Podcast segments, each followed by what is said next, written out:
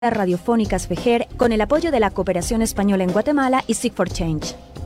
Les damos la bienvenida a La Ventana, un programa que da voz a quienes promueven el cambio social desde la diversidad, tanto en Guatemala como en toda la región centroamericana. Hablamos con personas involucradas en organizaciones nacionales e internacionales y movimientos sociales para conocer sus historias, logros y desafíos, esperando abrir la mirada hacia multiplicidad de experiencias que se desarrollan en los territorios. Yo soy Constanza Kahn. Y yo, Matías Aistrup. Les damos la bienvenida a La Ventana, transmitiendo en la 1420 AM de Radio Fijer, también transmitiendo en nuestro canal en Facebook y en radio en línea. Podrán conectarse y escuchar ahí a través de la página web de Fijer. En Guatemala, las cifras de desigualdad y pobreza son desalentadoras. Según la encuesta nacional de condiciones de vida 2014 del Instituto Nacional de Estadística, el 59.3% de la población se encuentra en pobreza. Esto es una encuesta, encuesta relacionada con el poder adquisitivo de las personas. Y otras cifras, el índice de pobreza multidimensional de Guatemala que mide el bienestar, que mide otros, otra serie de indicadores, indica que 6 de cada 10 personas tienen limitaciones en el 30% o más de esos indicadores. O sea, hay unos índices de pobreza bastante altos y de desigualdad estructural. Justo uno de los ODS es precisamente eliminar la pobreza y la desigualdad entre hombres y mujeres. Son desafíos mundiales en los cuales diversas organizaciones de la sociedad civil, nacionales e internacionales, están comprometidas desde diferentes estrategias de trabajo. Hoy conoceremos a una organización canadiense con mucha experiencia y trabajo en Guatemala, es CECI. El, bueno, tú pronuncia lo mejor. Vamos a decirlo en español, sería como Centro de Estudios y Cooperación Internacional. ¿En francés sonaría? Ahí no nos podrá decir más. Correcto. Centre d'études et de coopération internationale. Exactamente. Esta organización está dedicada a, a trabajar y a combatir eh, temas de pobreza, la exclusión y la desigualdad a través de apoyar las capacidades de desarrollo económico de las comunidades vulneradas, a promover la igualdad entre hombres y mujeres, la seguridad alimentaria, la resiliencia y la adaptación a cambios climáticos. Tienen una gama bastante amplia de trabajo.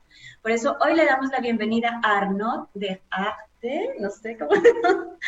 Arnaud. Bien, muchas gracias y a Sarina Acevedo, quienes hacen parte del equipo de CESI. Bienvenidos y bienvenida. Muchísimas gracias por estar aquí en la ventana. Gracias a ustedes. Y buenos días a todas y todos. Bueno, buenos días, muchas gracias por la invitación. Muchas gracias a ustedes. Em, bueno, Arnaud, tú eres un cooperante francés, ¿no? ¿Ya cuántos años llevas viviendo en, América Latina y en Guatemala? Eh, siempre digo acumulado cuatro años en Guatemala porque vine como varias veces. Entonces, una primera vez sí como cooperante voluntario en el 2010, 2011 y otra vez para un proyecto de prevención de la violencia, siempre con el CECI. Y ahora desde dos años eh, como oficial de proyectos oficialmente aquí en Guatemala. Bueno, cuéntanos un poco sobre CECI. Eh, ¿qué, ¿qué, hace esta organización? Porque el nombre da a entender que es como un centro de estudio, un centro de investigación o de pensamiento. Eh, ¿qué, ¿qué, hace? ¿Cómo surge esta organización? De hecho, es bien interesante la historia de, de la organización porque eh, surge en 1958 en Canadá, en Montreal. es un padre jesuita que de hecho decidió crear esta organización porque se daba cuenta que las personas jesuitas que, iban a los países eh, estaban intentando apoyar como podían a la gente en las comunidades, pero no tenían ninguna formación o ningún eh, conocimiento, digamos, intercultural de em, cómo funcionan las comunidades, eh, tanto en África como en América Latina. Y entonces él decidió crear la ONG como centro de formación eh, que, fue como eh, su primera misión de, de, formar a las personas que, que iban a, apoyar en los países. Eh, y en el transcurso de los años, ya con el proceso de laicización, entonces en los años 70 se volvió laica la organización y, y, se transformó en el actual CECI, que es el Centro de Estudio de Cooperación Internacional.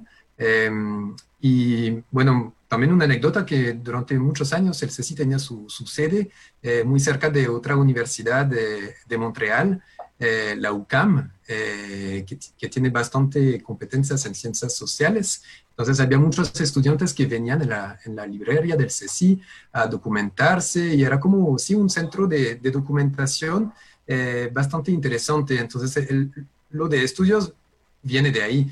Em, a lo largo de los años se, ha, ido profesionalizando, ¿no? Como muchas ONGs. Eh, y entonces, hoy en día, lo de estudios es más en términos de investigaciones, en trabajo con entes académicos, eh, y a la par de esto se trabaja proyectos, entonces lo de cooperación internacional, que esto sí desde el inicio. Eh, pero también desde el inicio lo interesante es de ver que, eh, bueno, al inicio eran padres jesuitas que, que iban a apoyar en los países y después ya em, empezó a, abrirse totalmente y la cooperación voluntaria entonces se ha eh, impuesto, digamos, como herramienta, herramienta principal del CECI para apoyar en los diferentes países de, de intervención. Entonces, eso, digamos que son las cosas constantes que han tenido en, en, el transcurso de un, un, poco más de 60 años eh, por parte del CECI. Y actualmente CECI es una organización bastante grande porque, por lo menos mirando en los países en que tenían presencia, mirábamos que, pues, que están en varios continentes. Eh, ¿dónde, ¿dónde, trabajan y, y, cómo se articulan, digamos, cuáles son las prioridades de CECI si trabajan en distintos continentes? ¿Hay una línea estratégica de prioridades que son iguales en América Latina, en África, o depende mucho de cada país? ¿O cómo, cómo es esa articulación? Sí, gracias por la pregunta. Pues de hecho el CECI está en cerca de 20 países, eh, actualmente 17, pero eh, puede variar dependiendo de, lo, de, los proyectos, ¿no? Eh, entonces, la manera que, que, funciona es interesante mencionarlo porque está cambiando también. Eh, hay una sede internacional que ahora llamamos Secretariado Internacional, que está basada en Montreal, en Canadá, eh, y los países de intervención. Entonces, que cada país o casi todos los países tienen un, una oficina. Hay ciertos países como El Salvador, donde tenemos más una representación, por ejemplo, que una oficina pero eh, generalmente hay una oficina en cada país y eh, estamos en cinco países de, de América Latina. Eh, acá estamos en Guatemala, El Salvador, en Haití, eh, en Bolivia y en Colombia. Eh, también estamos en países de África, en nueve países y en tres países de Asia. Em, y bueno, actualmente lo que nos rige, digamos, es un proceso de internacionalización y de descentralización, es decir, que eh, hay, creo que actualmente estamos como ocho oficinas países que estamos en el proceso de autonomización, de buscar la autonomización, eh, lo que significa que es un reto importante a nivel de la organización porque sí dependemos de una, una estructura y un, unos lineamientos a nivel internacional, pero también estamos ganando más y más en autonomía, como es el caso aquí eh, en Guatemala desde un par de años. Eh, y, y eh, bueno, a nivel internacional, eh, tenemos orientaciones estratégicas que varían, em, cambian cada cuatro o cinco años. Justo ahora en 2020 eh, estamos cambiando de orientaciones estratégicas. Entonces, em, y eso muchas veces refleja el ejercicio de, reflexión estratégica que tenemos como organización, dependiendo de nuestros enfoques.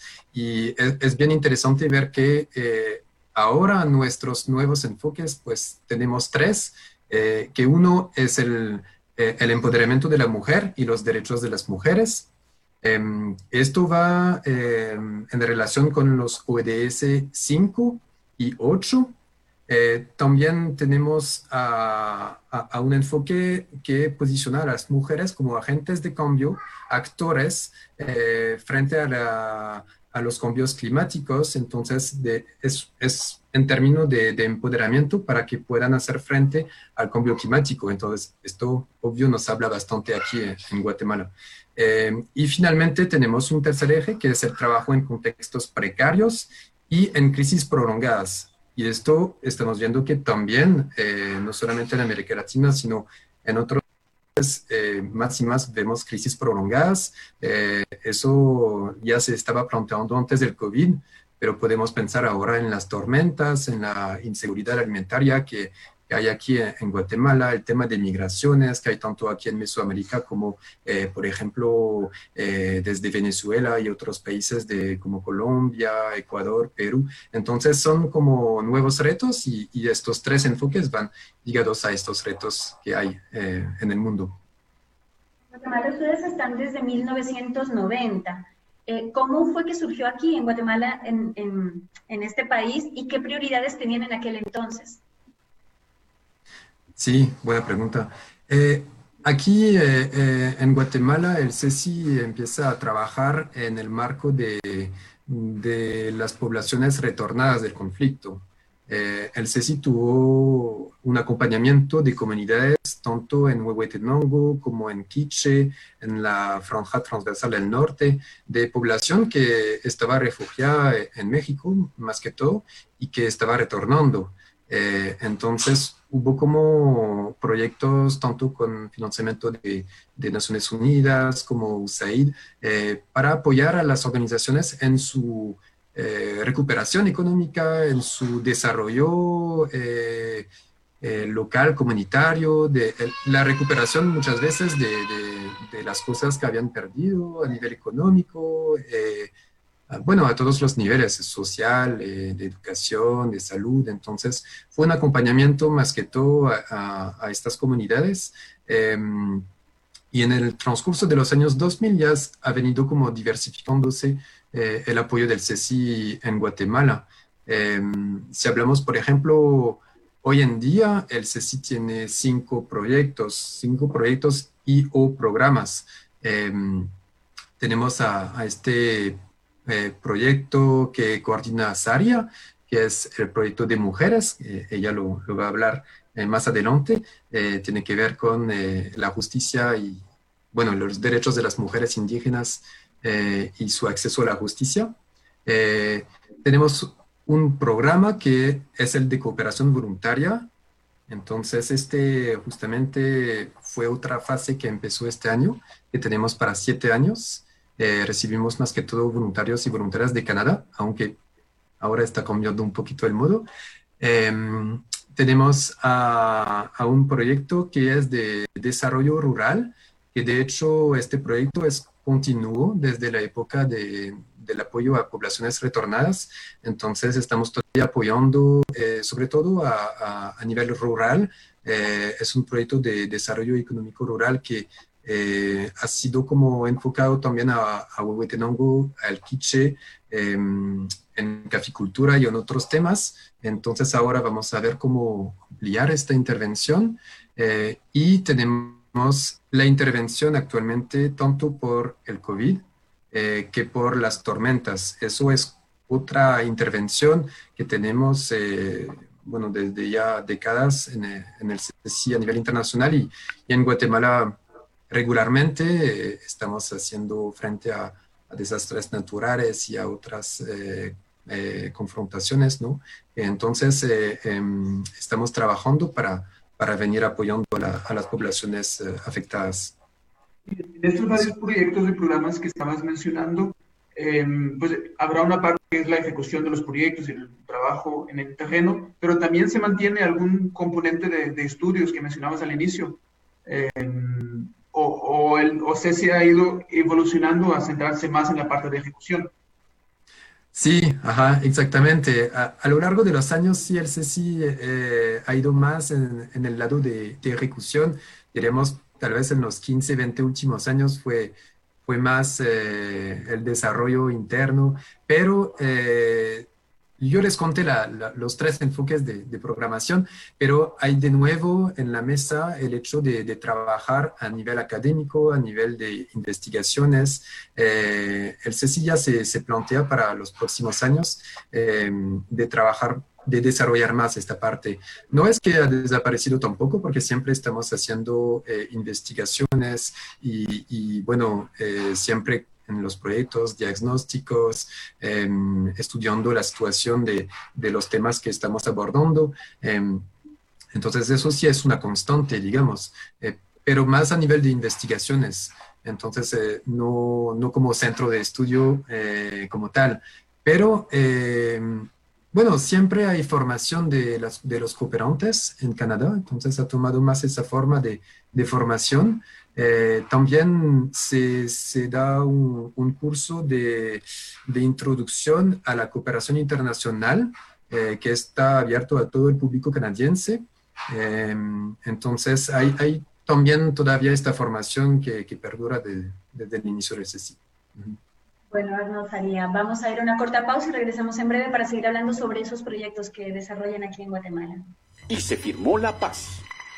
Hace 24 años, con la firma de los acuerdos de paz, se tenía la esperanza de cambios importantes en nuestra sociedad. Pero los gobiernos han dejado por un lado la agenda de la paz y las actuales autoridades pretenden cerrar instituciones producto del proceso de paz. La existencia de estas instituciones ha sido de gran importancia para las víctimas sobrevivientes y la población en general en la búsqueda de la memoria, verdad y justicia. La paz, nuestro derecho. Defender Mensaje de coordinación Genocidio Nunca Más.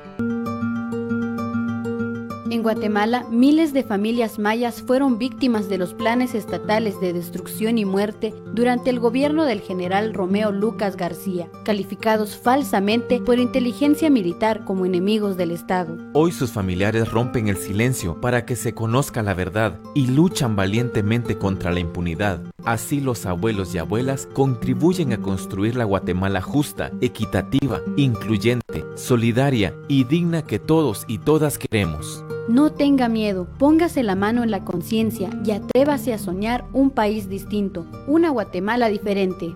Monseñor Gerardi Conedera. Un mensaje de la Asociación para la Justicia y la Reconciliación y la Oficina de Derechos Humanos del Arzobispado de Guatemala en el marco del 10 de diciembre, Día Internacional de los Derechos Humanos.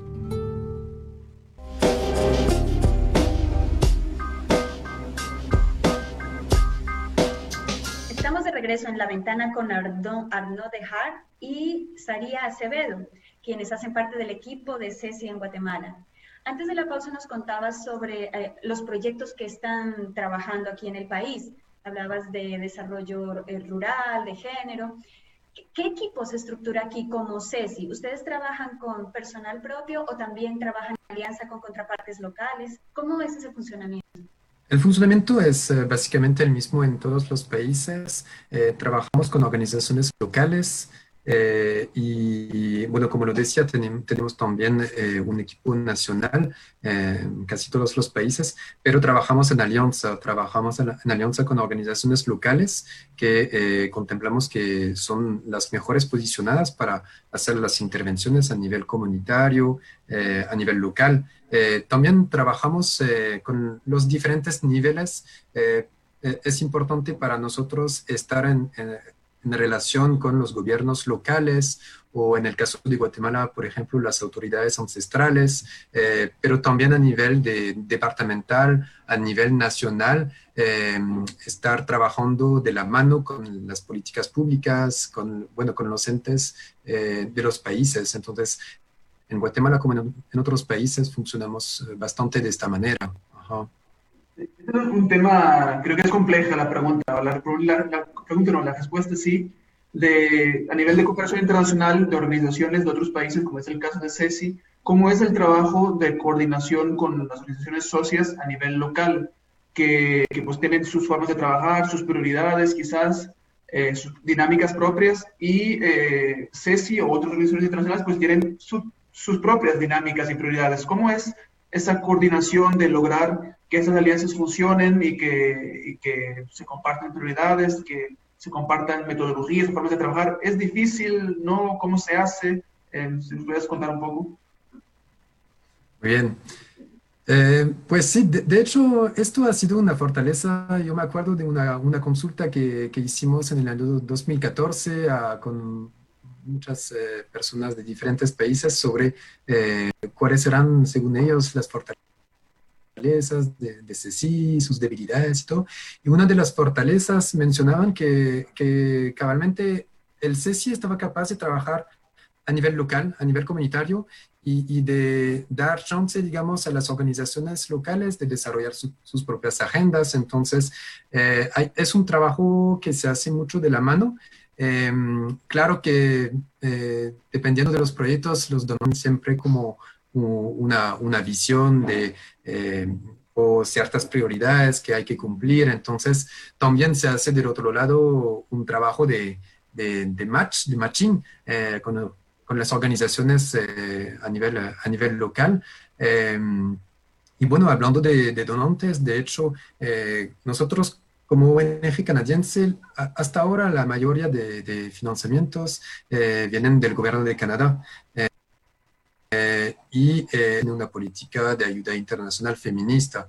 Entonces, en este caso, digamos que nos apoya en nuestros objetivos porque como trabajamos con organizaciones feministas, con organizaciones de mujeres y que trabajamos en, empoderamiento económico de, de, las mujeres, pues ahí va bastante alineado. Entonces no, no hemos tenido últimamente tantos problemas, digamos, para alinear nuestras prioridades.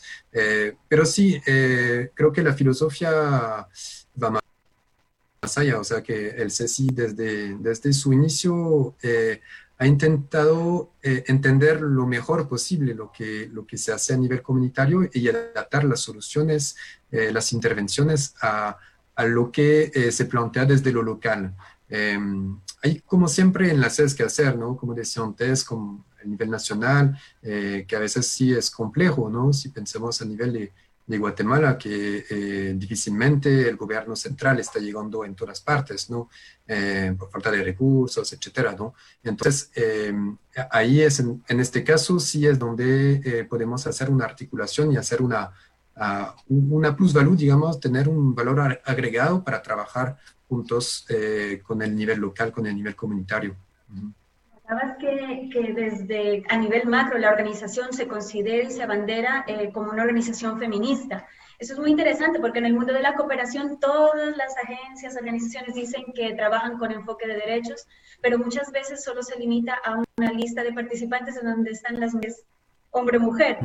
¿Ustedes cómo, cómo, hacen, cómo dan ese paso para considerarse una organización feminista? Y cómo lo, lo, en la práctica, cómo lo viven, cómo transversalizan ese enfoque de igualdad de derechos y participación de las mujeres. De hecho, eh, hace muchísimos años que tenemos una, política de igualdad entre mujeres y hombres, una política de equidad de género desde 1992, más o menos cuando llegamos aquí a Guatemala. Eh, entonces, ha ido como consolidándose y hay ciertos que han ido eh, fortaleciéndose.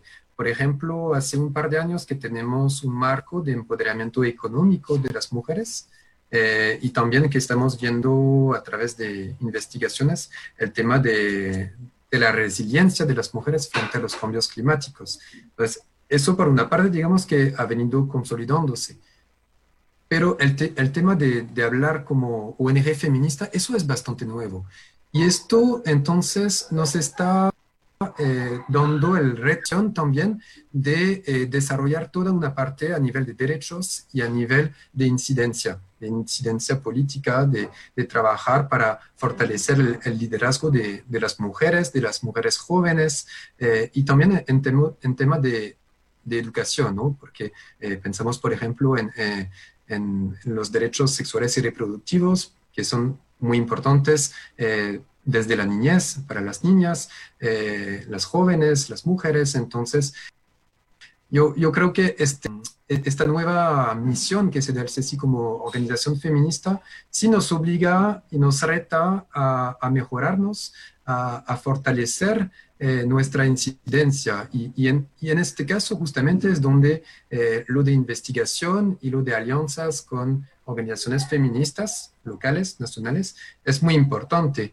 por ejemplo, eh, acá en Guatemala, bueno, a través del, proyecto de mujeres se está eh, trabajando con organizaciones de mujeres, eh, con abogadas, se trabaja mucho estos temas de, derechos de mujeres, pero también estamos trabajando en alianza con medios como La Cuerda o como con la Alianza Política Sector de Mujeres, porque consideramos que son ellas quienes quienes tienen las propuestas a nivel eh, nacional, a nivel de Guatemala, eh, y que muchas veces están como muy, eh, muy bien enteradas de cuáles son las problemáticas, que es, es, no es el feminismo, digamos, importado de, de, Europa o de Norteamérica con ciertos retos, ciertos desafíos, sino que tenemos que adaptar también nuestra, nuestra postura y nuestro posicionamiento en función de las agendas que tienen las organizaciones feministas de los países. Entonces, eso es, es en curso de desarrollo, de hecho, diría, eh, en Guatemala. Em, y, y, esto va de la mano también con eh, la manera con la cual estamos viendo eh, los derechos de las mujeres, porque aquí en Guatemala y como en los otros países vemos mucho el tema de la interseccionalidad, de, ver el tema eh, de que hay, muchas discriminaciones y hay, muchos factores de, discriminación que se entrelazan para crear justamente situaciones de injusticia, de desigualdad. Entonces estamos atacando estas, eh, estas em, debilidades, digamos, que hay o esta, estas discriminaciones eh, desde este, este entendimiento. Em, y por ejemplo, últimamente, desde unos dos años, estamos trabajando más el tema de masculinidades positivas o masculinidades ah, alternativas, que eh, creo es lo que vamos a hablar un, un poco más allá en, en esta entrevista. Más adelante tenemos unas preguntas específicamente sobre eso.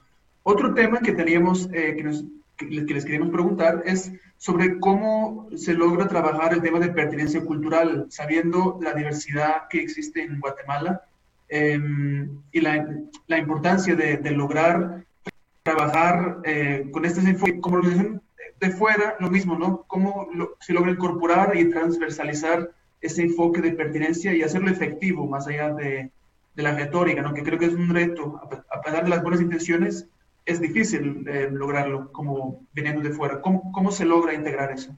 Bueno, el, enfoque de pertinencia cultural que hemos estado desarrollando, sobre todo en, el contexto del proyecto de mujeres, eh, parte básicamente de, los derechos de los pueblos indígenas, del enfoque de los indígenas en este caso, porque, bueno, en Guatemala eh, la mayoría del trabajo que hacemos lo estamos haciendo en comunidades mayas.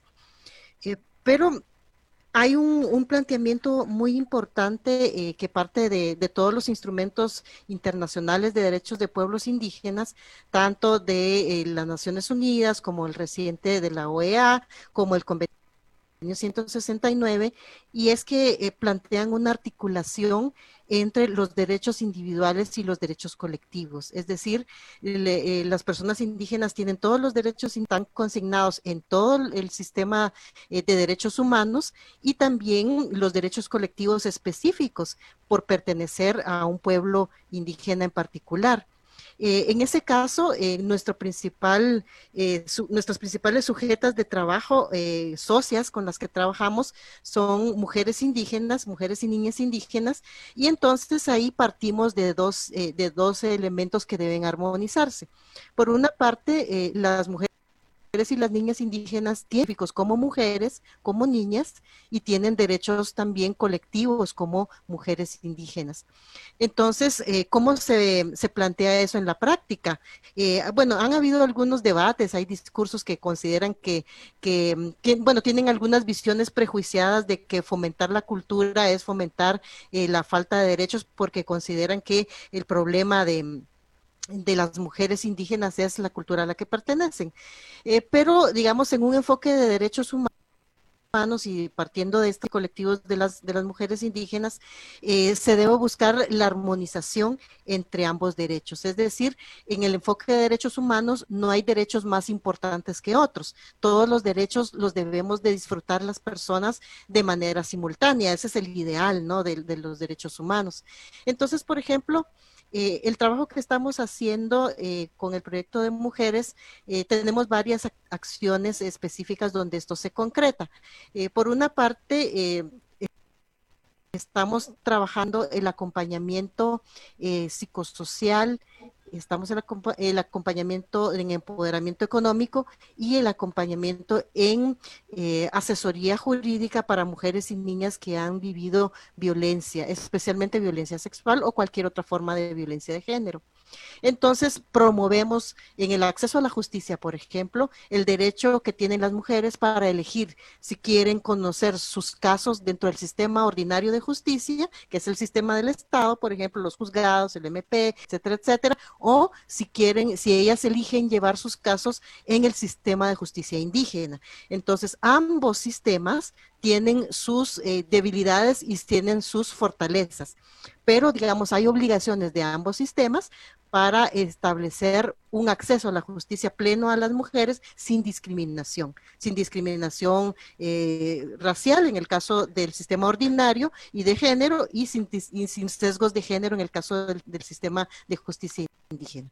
Eh, promovemos, por ejemplo, que haya un acceso de las mujeres al, eh, al idioma, que es un derecho que ya establecido en la Constitución y, en todos los, la legislación guatemalteca y todos los derechos, los, el sistema internacional también y promovemos que hay una adaptación del sistema ordinario a las características del de, eh, acceso a la justicia de los pueblos indígenas. En la dimensión de acompañamiento psicosocial, por ejemplo, estamos incorporando eh, trabajan eh, la sanación desde el, eh, digamos, psicológica, desde el punto de vista de eh, los elementos culturales mayas, ¿verdad? Entonces se incorporan las ceremonias, se incorpora la espiritualidad, se incorpora el uso de plantas medicinales y otros elementos que hacen parte, digamos, de la cultura maya en relación a cómo se considera estar recuperando la salud o el equilibrio emocional. Y en materia de empoderamiento. Una cortita pausa para ver la idea y la retomamos completa toda la parte de sanación en el siguiente bloque. Muy bien. En la 1420 AM suena Pensamiento. En la 1420 AM suena Juventudes. En la 1420 AM suena La Defensa del Territorio. Ahora en el departamento de Guatemala puedes sintonizar Radio Fejer. Escuche una programación diversa, amena y cultural. Escuche Radio Fejer, comunicando buen vivir. Y se firmó la paz. Hace 24 años, con la firma de los acuerdos de paz, secciones y políticas para transformaciones sociales. La institucionalidad de la paz en Guatemala son instituciones que velan para que el Estado respete los acuerdos de paz y para que repare dignamente a la población víctima de graves violaciones a los derechos humanos. Este gobierno pretende cerrar estas instituciones, provocando un gran retroceso en materia de derechos humanos y paz. La paz, nuestro derecho. Defendámosla. Mensaje de coordinación. Genocidio nunca más. Rompamos el círculo de la violencia. Si eres mujer y sufres de violencia física, psicológica o sexual, llama a los teléfonos de emergencia en los cuales tienen la obligación de atenderte. Policía Nacional Civil 110, Ministerio Público 1572, Bomberos Voluntarios 122, Bomberos Municipales 123 o a la Procuraduría de los Derechos Humanos al 1555. Para recibir apoyo, información y asesoría, comunícate a los Centros de Apoyo Integral para Mujeres Sobrevivientes de Violencia, que se encuentran en Escuintla, Guatemala, Quetzaltenango, Rabinal y Suchitepeques. Las mujeres tenemos derecho a vivir libres de violencia y humillaciones. Con el apoyo del UNFPA.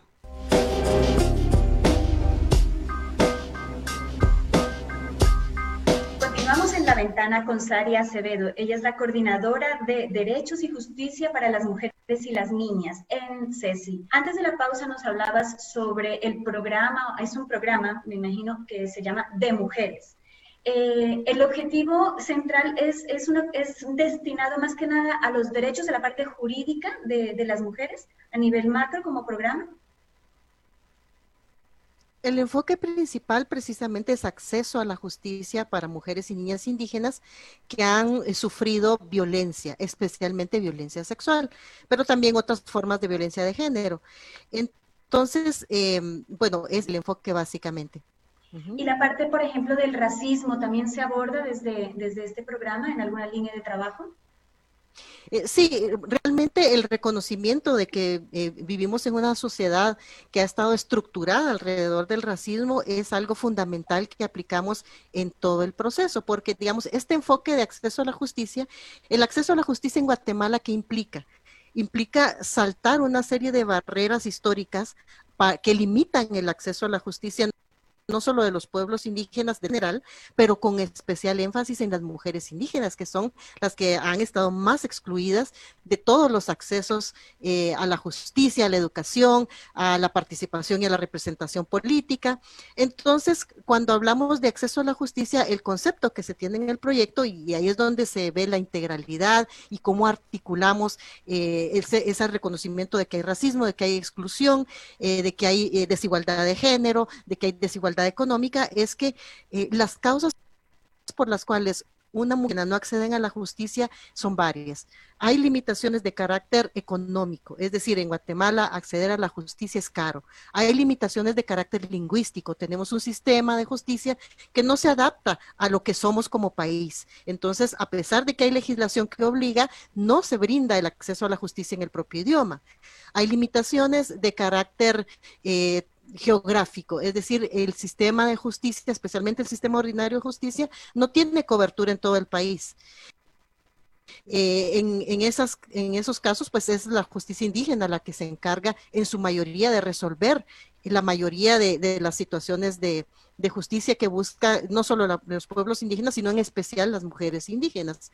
Y por otra parte, hay una barrera eh, que es una barrera más cultural, es decir, el concepto de justicia del sistema ordinario de justicia no tiene nada que ver con el concepto de justicia de las mujeres eh, y de los pueblos indígenas.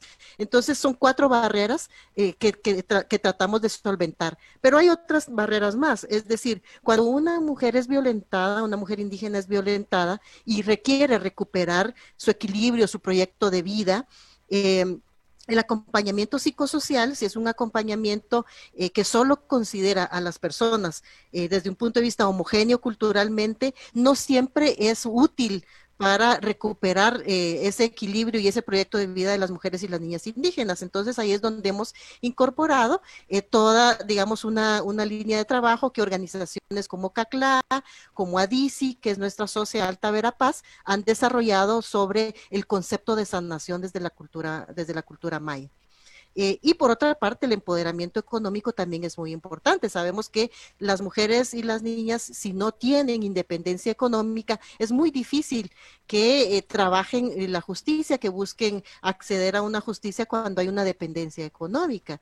Entonces, por eso es que también tenemos una línea de trabajo que hace énfasis en eh, aspectos como aspectos que las mismas mujeres y las niñas quieren desarrollar desde su propio contexto. Entonces tenemos experiencias de, de desarrollo, digamos, de la tradición textil, que es muy propia de, en la región de Sololá.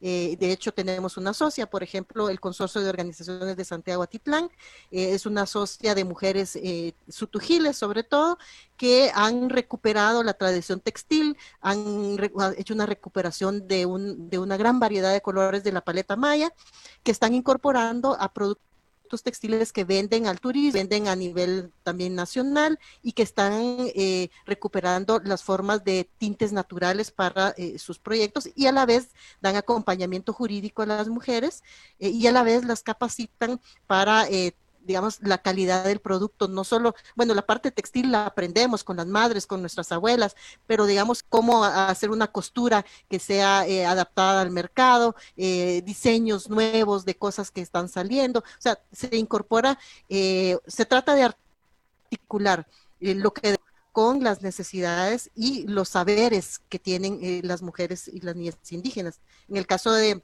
de Alta Verapaz, con Adisi, por ejemplo, eh, se está recuperando los sistemas propios de eh, producción agrícola, el sistema MILPA sobre todo, que busca garantizar la seguridad alimentaria y también que tengan opciones de vender en el mercado alternativo, las personas que ya están pensando en, consumir e, ecológico, en consumir sano, en recuperar semillas nativas y una serie de, de iniciativas interesantes.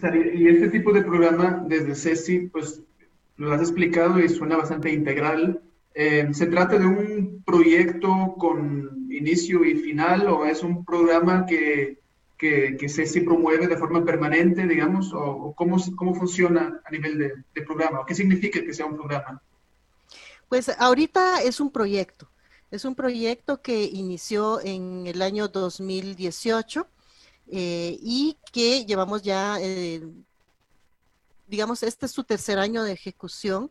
Eh, hay eh, intenciones de, de, darle continuidad, de buscar una segunda fase, a lo mejor en algún momento se vuelve un programa permanente, que yo creo que sería algo muy interesante, porque hay esfuerzos que eh, no, no, no, se compatibilizan con el nivel de duración de los proyectos, ¿no? Es decir, por ejemplo, promover cambios importantes en el acceso a la justicia de las mujeres indígenas no es algo que logramos de, un momento a otro.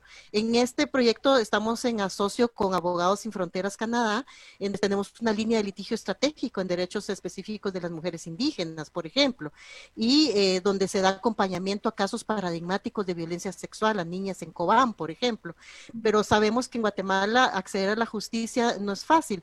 Es decir, la, en los casos eh, eh, mueren ya sea antes de llegar al sistema de justicia por todas estas limitaciones previas que ya hablamos, pueden morir dentro del sistema de justicia porque no se les da trámite adecuado y, hay impunidad. O sea, el, problema de la impunidad en Guatemala es muy serio y muy profundo. O una vez que ya se logran los casos, se logra a lo mejor una sentencia positiva y a lo mejor si tenemos, si tenemos una buena gestión y, y suerte de que los juzgados resuelvan conforme a la legislación vigente y logramos una sentencia buena, reparadora, muchas veces estas sentencias no se implementan nunca. O hay que estar haciendo prácticamente un nuevo litigio para que se implemente lo que ya el, el, el, sector justicia emitió a través de, de su resolución. Entonces, eh, hay retos muy, de muy largo plazo. Eh, eh, el mismo, la misma transformación de modelos ecológicos de producción sostenibles. Imagínense que ahorita, por ejemplo, con nuestra socia eh, ADICI, que llevábamos ya dos años trabajando, nosotros como proyecto, eh, pero ellos ya tenían mucho tiempo previo, se perdieron todas sus cosechas y todo lo que habían eh, desarrollado en cultivos orgánicos y recuperación de semillas y sistema milpa en las comunidades. Entonces nos toca empezar de cero nuevamente. Sí, sí. Eso en, en a raíz de lo del huracán. En Alta Verapaz, sí, exacto. Entonces son retos eh, que puedan, van dando resultados a mediano plazo, pero que hay que tener perspectiva también de largo plazo. Claro, sí, son problemáticas que al final, por más recursos que hay, no sé, son tan profundos que no es con un marco de uno, dos, tres años, que es un proyecto que se pueda eh, dar respuesta, ¿no? Exacto. Mencionaste una cosa que me pareció muy interesante, quisiera preguntarte, que era sobre el concepto de justicia, que no siempre se maneja el mismo concepto de justicia desde las eh, autoridades eh, del sistema judicial y de, de, la población o de las autoridades. Eh, ¿Cómo entonces, si nos manejan conceptos distintos, cómo se logra trabajar con estos dos actores? ¿Dónde hay que incidir? ¿Hay que incidir en la, en la población, en las autoridades ancestrales para que adopten o entiendan la lógica del sistema de justicia del Estado? ¿O hay que trabajar incidir en los sistemas de justicia para que también contemplen otros, otros conceptos eh, de justicia. Eso me parece bien complejo. ¿Cómo lo, cómo lo abordan? Bueno, básicamente estamos trabajando con los dos actores principales que tienen responsabilidades en este país de brindar justicia a las mujeres. Por una, par por una parte trabajamos con el sistema ordinario de justicia, es decir, estamos dando procesos de formación en derechos humanos de las mujeres indígenas eh, eh, a los juzgadores, a todos los actores y actoras de la justicia, eh, sobre todo en los tres departamentos principales donde trabajamos. Eh, estamos trabajando con ellos, bueno, buenas prácticas, cómo aplicar el sistema, todos los derechos humanos de las mujeres, sobre todo en casos de violencia en casos de violencia sexual, cuáles son los protocolos que hay, cómo se deben aplicar los derechos, eh, que ellos también conozcan eh, la diversidad cultural del país, que la entiendan, para que esto nos ayude a sensibilizar es decir, buscamos, las dos cosas. Por una parte, sensibilizar sobre el racismo y sobre las eh, limitaciones que las mujeres indígenas tienen para acceder al, sistema de justicia ordinario y todas las, experiencias que ya hay, los precedentes jurídicos que ya existen incluso en Guatemala y en otros países, de sentencias que ya hay que garantizan los derechos específicos de mujeres indígenas.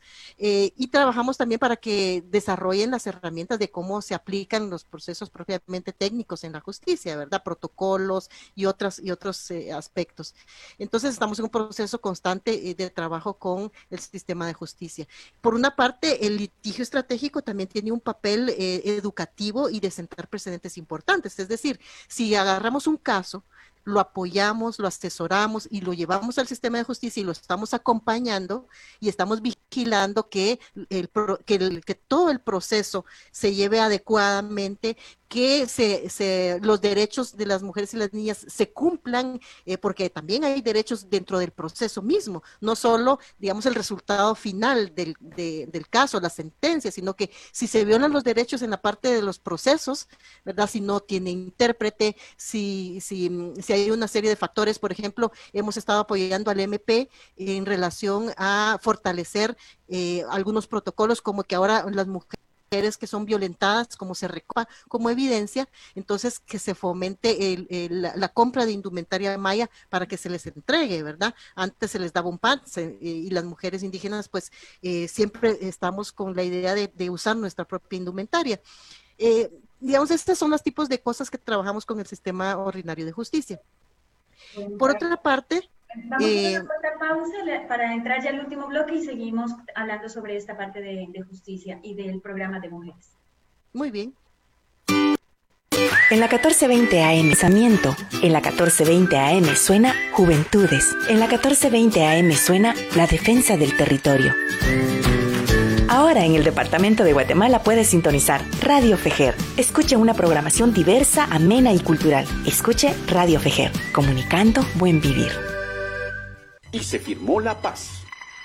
Hace 24 años, con la firma de los acuerdos de paz, se crearon instituciones y políticas para transformaciones sociales. Este gobierno pretende cerrar como el Programa Nacional de Resarcimiento, la CEPAS y la COPREDE, así como otras instancias producto de los acuerdos de paz. Los acuerdos de paz son ley vigente en Guatemala. La institucionalidad de la paz y de derechos humanos aún es necesaria en nuestro país. El cierre de estas instituciones es un grave retroceso para los pueblos que continuamos con la esperanza de un país más justo. La paz, nuestro derecho. Defendámosla mensaje de coordinación genocidio nunca más.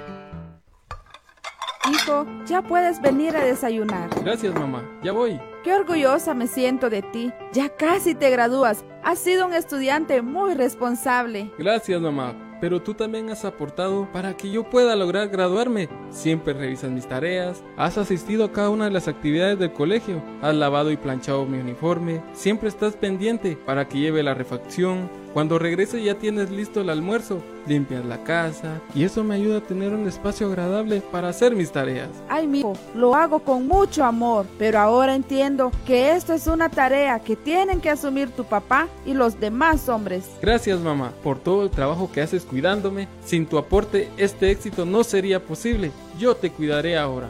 Por un mundo donde el cuidado se comparta. Un mensaje del sector de mujeres con el apoyo de WeEffect.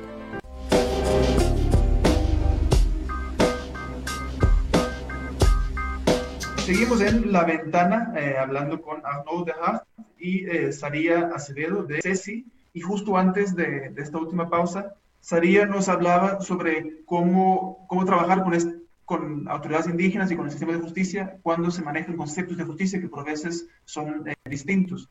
Entonces, Saría, iba, creo, a, mencionar cómo trabajan también con las autoridades indígenas. Eh, ¿Se nos pudiera seguir profundizando sobre eso? Bien, en el caso de las autoridades indígenas hay que establecer que, por ejemplo, las autoridades indígenas, según el, datos del mismo Ministerio Público observan la mayoría de casos de violencia contra las mujeres en Guatemala, sobre todo en las comunidades. Eh, especialmente casos de violencia económica y violencia física, pero también de violencia sexual, dependiendo de las, de, las autoridades. Hay algunas pues que, que trabajan, que, que, delegan estos casos ante el sistema ordinario de justicia, pero por ejemplo nuestra socia principal en, en Sololá, que es la, la municipalidad indígena de Sololá, que tiene mucha trayectoria, que tiene una cobertura bastante amplia, en 83 comunidades, ellos resuelven casos directamente. El concepto indígena se basa sobre todo en la reparación, eh, en la reparación y, y muchas veces hay también una búsqueda de que, eh, de que hayan sanciones acordes a las características eh, y a las necesidades de las víctimas. En esto, digamos, es muy eficiente y se ha reconocido que eh, las, la mayoría de las víctimas quedan satisfechas con el tipo de reparación que se obtiene a través de las sentencias de las autoridades indígenas. Pero esto no significa que, como pues estado sometidos a procesos de colonización, al impacto del autoritarismo en el, en el contexto del conflicto armado, a fundamentalismos religiosos y a una serie de factores que no hayan sesgos de género a la hora de la resolución o a la hora del abordaje de los casos de violencia contra las mujeres. Y esto las autoridades indígenas están muy claros, pero también están muy comprometidos en que fortalecer sus enfoques para que no haya sesgos de género. ¿Qué es, ¿Cuáles son los sesgos de género? Por ejemplo, bueno, que si una mujer es violentada, le dicen, bueno, tú tuviste la culpa porque no, le haces caso a tu esposo, por vida, porque etcétera, etcétera, cualquier justificación. Entonces, hemos estado trabajando con las autoridades para fortalecer su papel. Eh, en, digamos, en, el, en todos estos, eh, eh, en la legislación de pueblos indígenas, se reconoce el derecho de los pueblos indígenas a ejercer su propia justicia, ¿verdad? Entonces, estamos tratando de apoyarles con, bueno, que conozcan cuáles son los derechos específicos de las mujeres indígenas, cuáles son las lecciones aprendidas para que ellos no reproduzcan este tipo de sesgos a la hora de establecer los procesos de justicia puede hablar de, combatir la violencia machista sin trabajar precisamente con, los hombres. Y recientemente realizaron ustedes un encuentro de masculinidades indígenas libre de violencia. Eh, hace un año hablábamos contigo también de un encuentro similar. Cuéntanos eh, en esta versión qué, qué, novedades, además de la virtualización, qué novedades eh, se desarrollaron y cómo lo abordaron, porque fue un reto bastante interesante ver un, un evento, un encuentro presencial a un encuentro virtual. Sí, bueno, eh, realmente eh, la idea, el, encuentro que hicimos el año pasado fue un encuentro de masculinidades en términos amplios. Vimos justicia, vimos eh, pueblos indígenas y vimos diversidad sexual, muchas, muchas dimensiones. Una de las recomendaciones que salió de este encuentro es que hiciéramos uno específico sobre masculinidades indígenas en un contexto centroamericano donde, bueno, Guatemala es el país que tiene una mayor proporción de población indígena, pero también hay comunidades indígenas en el resto de Mesoamérica. Esto incluye Centroamérica y México, ¿verdad? Em, y hay comunidades rurales y de las comunidades rurales nunca se habla en términos de masculinidades. Sabemos que el, debate sobre las masculinidades en la región es muy inicial, pero eh, lo que nos decían los hombres indígenas y campesinos es que se está centrando mucho en una perspectiva de un hombre urbano mestizo, ¿verdad? Y que ellos no quieren ser necesariamente hombres urbanos mestizos y que las cosas que se discuten entre los hombres urbanos mestizos en relación a la masculinidad no son las mismas preocupaciones ni los mismos contextos que ellos tienen. Entonces, de ahí surgió la idea de hacer uno específico sobre masculinidades indígenas y precisamente le pusimos como subtítulo Tejiendo masculinidades libres de violencia.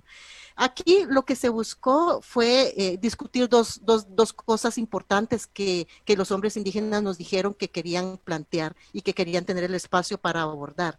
Una es, bueno, a nosotros se nos acusa, decían los hombres, de que nosotros somos los malos de la película y que, eh, pero ¿de dónde viene, viene la internalización de la violencia? Entonces ellos identificaron la internalización de la violencia, en el caso de los hombres indígenas, se nos ha impuesto a través, primero, de la época colonial y todos sus valores de, violencia, ¿verdad? En donde eh, los pueblos indígenas son inferiores, en donde las mujeres son inferiores, a, raíz, por ejemplo, de, esos planteamientos religiosos del siglo XVI, y en donde los hombres y las mujeres indígenas servimos para eh, ser esclavos de otros. Y de, los eh, eh, los hombres indígenas son los esclavos de las fincas, son los esclavos de las maquilas, son los esclavos de, del sistema de trabajo eh, inequitativo en el cual persistimos en Guatemala, pero las mujeres indígenas son los esclavos de los hombres y son los esclavos de las casas, las esclavas de las casas en donde van a hacer trabajo doméstico y de los capataces en donde son violentadas y de una serie de escenarios que en nuestros países son comunes.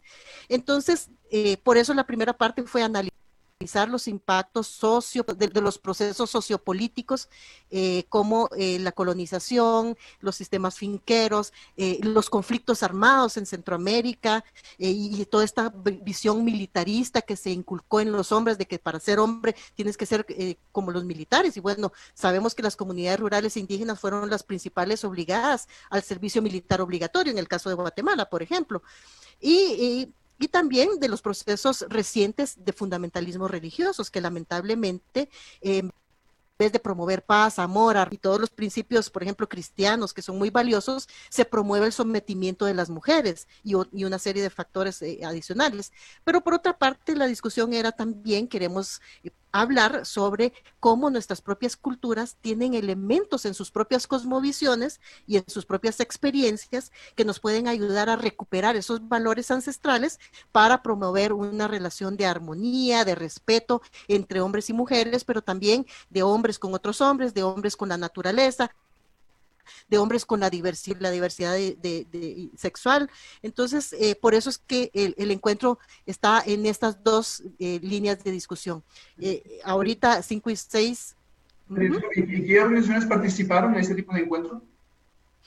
Pues el comité organizador estuvo dirigido por, bueno, el proyecto de mujeres, CESI, Abogados Sin Fronteras, eh, la Fundación Justicia y Género de Costa Rica, también estuvo eh, Trocaire, eh, el grupo eh, cultural Soxil, que es el, un grupo artístico de Sololá, eh, ADICI, que es una organización indígena de Alta Paz, en el caso de Guatemala, y tuvimos también eh, una asociación de estudiantes universitarios indígenas de Costa Rica, tuvimos eh, otras organizaciones indígenas de México, también tuvimos organizaciones indígenas del Salvador, por ejemplo, Raíz, y tuvimos organizaciones indígenas de Nicaragua y de Honduras. Ok, y de, de, forma de tiempo que se nos termina, si hay como pudiera plantear los principales resultados, hallazgos o compromisos o, o, pasos que siguen después de un encuentro tan amplio y tan interesante como lo que está describiendo. Bueno, eh, ahorita en las primeras jornadas que tuvimos, el 5 y 6 de diciembre, eh, abordamos todo el primer tema sobre los impactos de los procesos eh, sociales en la masculinidad violenta, en la conformación de la masculinidad violenta. Y surgieron, digamos, muchas reflexiones. Vamos a tener una segunda jornada el 30 y 31 de diciembre, en donde ya vamos a hablar de cómo a partir de los valores propios de las cosmovisiones indígenas se pueden recuperar elementos de relaciones armónicas y no violentas. Entonces, después de, estos, de, esta, de estas dos jornadas, vamos a hacer una sistematización de todo lo que se discutió, de qué recomendaciones salen, eh, para pues que eso nos sirva como insumos para la acción, ¿verdad? Cómo trabajar con hombres indígenas para que los procesos de eh, desinternalización, si lo podemos decir así, de la violencia eh, patriarcal, machista, eh, puedan apoyarse, pero eh, a partir de su propia identidad como hombres indígenas. Es decir, no dejar de ser hombres indígenas o dejar la cultura, sino fortalecer la cultura, pero también reconociendo eh, pues todos estos efectos. bueno, de ahí van a salir las recomendaciones, ¿verdad? Entonces tendremos que esperar a, a la segunda jornada para tener un poco más de ideas de qué, de qué nos va a apuntar la discusión. Bueno, Saria, ya no se nos ha agotado el tiempo. Muchísimas gracias por haber compartido esta hora de, radio con nosotros clientes. Y bueno, esperamos tener muy pronto esa sistematización también porque nos interesa mucho conocer esas otras maneras que se puede trabajar para combatir el machismo y la violencia contra las mujeres. Bueno, que sepan que la ventana siempre estará abierta también para Ceci. Muchísimas gracias. Gracias por la oportunidad. Gracias. Nos despedimos de por hoy y les deseamos a todos y a todas una feliz semana y hasta el próximo miércoles. La música utilizada en este programa es de Sangre May, de Grupo Semilla y Grapes. Este es un programa de la Federación Guatemalteca de Escuelas Radiofónicas FEJER con el apoyo de la Cooperación Española en Guatemala y Seek for Change. Esto ha sido La Ventana.